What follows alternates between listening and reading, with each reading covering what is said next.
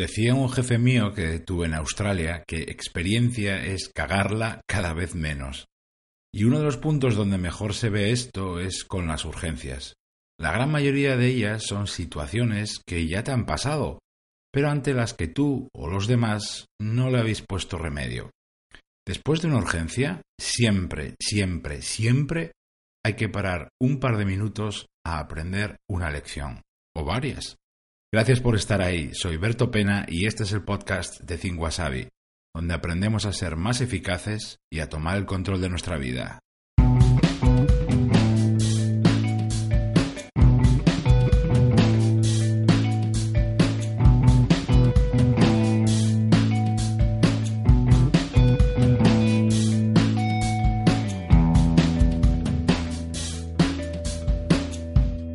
Supuesto que hoy no te estoy hablando de las urgencias que vienen de accidentes, averías o imponderables, sino de las causadas por descoordinaciones, falta de comunicación, malentendidos o sencillamente mal trabajo en equipo.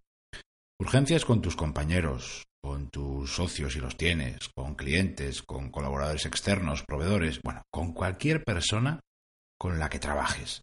Y eso también te incluye a ti, porque aunque ni tú ni yo lo admitamos abiertamente, muchos de esos imprevistos, gordos o las urgencias, se producen por culpa nuestra. Fíjate cómo funcionamos en el trabajo. Cuando se produce una urgencia, las personas nos centramos y nos agobiamos por solucionarla cuanto antes. Y eso está bien, ¿eh? Tiene que ser así. El objetivo principal, el número uno, cuando hay una urgencia de verdad, es solucionarla cuanto antes.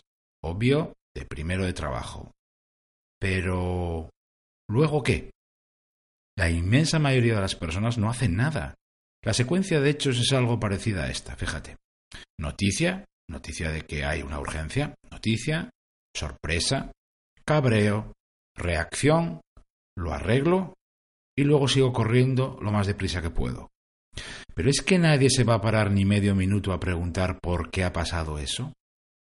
Si ni tú ni los demás hacéis eso, parar, pensar y analizar, repito, basta un par de minutos, dentro de una semana o de un mes os volverá a pasar lo mismo y seguiréis trabajando en modo apagafuegos durante el resto de vuestra vida. Esas urgencias que tanto hay en el trabajo ocurren principalmente por alguno de estos motivos o por varios a la vez, atiende. Por mala o por falta de planificación individual, las personas involucradas en la urgencia no han ido por delante de sus tareas y de sus fechas, sino por detrás, por mala o falta de planificación en equipo.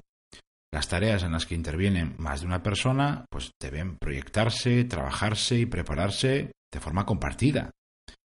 También por mala o por falta de comunicación fechas límite o de entrega mal comunicadas, expectativas no aclaradas, mal uso del correo, una reunión que termina sin acciones claras y bien asignadas, etc.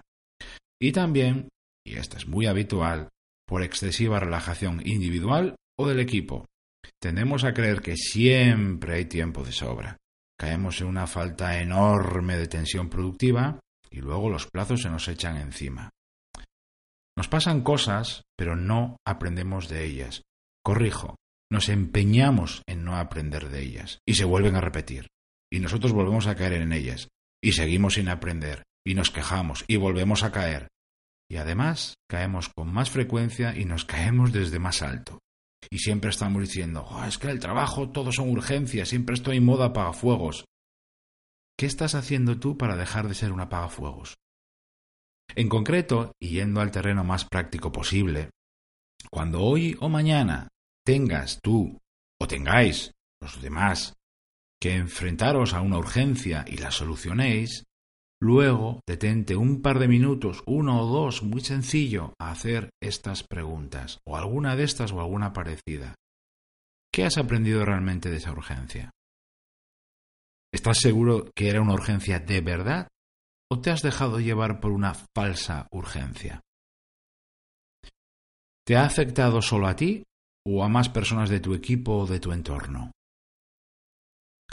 ¿Qué impacto ha tenido en tu trabajo y en tus resultados de ese día o de esa semana? ¿Cuál ha sido la causa, su origen y por qué ha ocurrido? Y nada de apuntar con el dedo y buscar culpables. No va de eso. Va de buscar la causa para corregirla. Otra pregunta. ¿Reaccionaste de la mejor manera posible? ¿Elegiste bien? ¿Tomaste la mejor decisión? ¿Modificaste tu plan de trabajo para atender la urgencia sin poner patas arriba las tareas principales? Y probablemente aquí viene la más importante de todas, que tú y los demás, si es que vais a hacer esto en equipo, podéis preguntaros, ¿qué medidas y cambios vas a poner en marcha ahora, de ahora en adelante, para que eso no vuelva a repetirse? El trabajo inteligente no se consigue corriendo mucho y repitiendo errores de atrás, sino pensando, aprendiendo, corrigiendo y luego eligiendo mejor. Eso es lo que hacen los buenos profesionales y los grandes equipos. Gracias por estar ahí. Se despide de ti, Berto Pena, y mientras llega el próximo episodio, como siempre me encontrarás en mi blog cinguasadi.com y en mi canal de YouTube. Ahí también te cuento las claves para pilotar tu vida de forma diferente.